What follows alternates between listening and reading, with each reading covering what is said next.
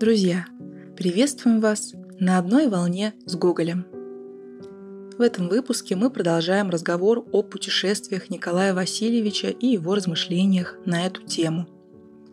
За свою жизнь писатель объездил всю Европу и побывал во многих городах и весях Российской империи.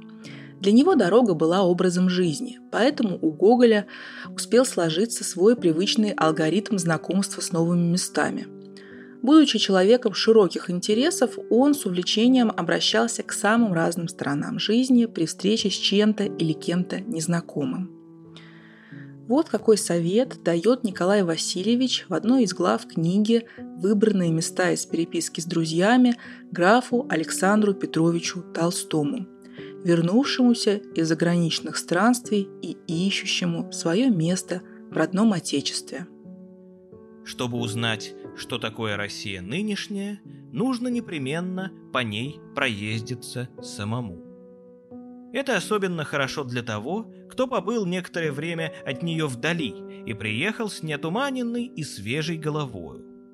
Он увидит много того, чего не видит человек, находящийся в самом омуте, раздражительный и чувствительный к животрепещущим интересам минуты. Сделайте ваше путешествие вот каким образом. Прежде всего, выбросьте из вашей головы все до одного ваши мнения о России, какие у вас не есть. Откажитесь от собственных своих выводов, какие уже успели сделать, представьте себя ровно не знающим ничего и поезжайте как в новую, да то ли вам неизвестную землю. Таким же самым образом, как русский путешественник, приезжая в каждый значительный европейский город, спешит увидеть все его древности и примечательности, таким же точно образом и еще с большим любопытством, приехавший в первый уездный или губернский город, стараетесь узнать его достопримечательности. Они не в архитектурных строениях и древностях, но в людях – Клянусь, человек стоит того, чтобы его рассматривать с большим любопытством, нежели фабрику и развалину. Попробуйте только на него взглянуть, вооружаясь одной каплей истинно братской любви к нему, и вы от него уже не оторветесь, так он станет для вас занимателен. Познакомьтесь прежде всего с теми из них, которые составляют соль каждого города или округа. Таких бывает человека 2-3 в каждом городе. Они вам в немногих чертах очертят весь город, так что вам будет видно уже самому, где и в каких местах производить наиболее наблюдение над нынешними вещами. Такие советы Гоголь давал, основываясь на собственном опыте.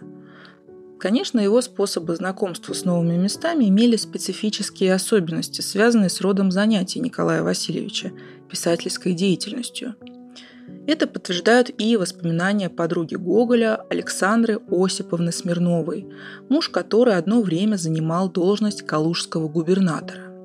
По приглашению супругов писатель гостил в Калуге.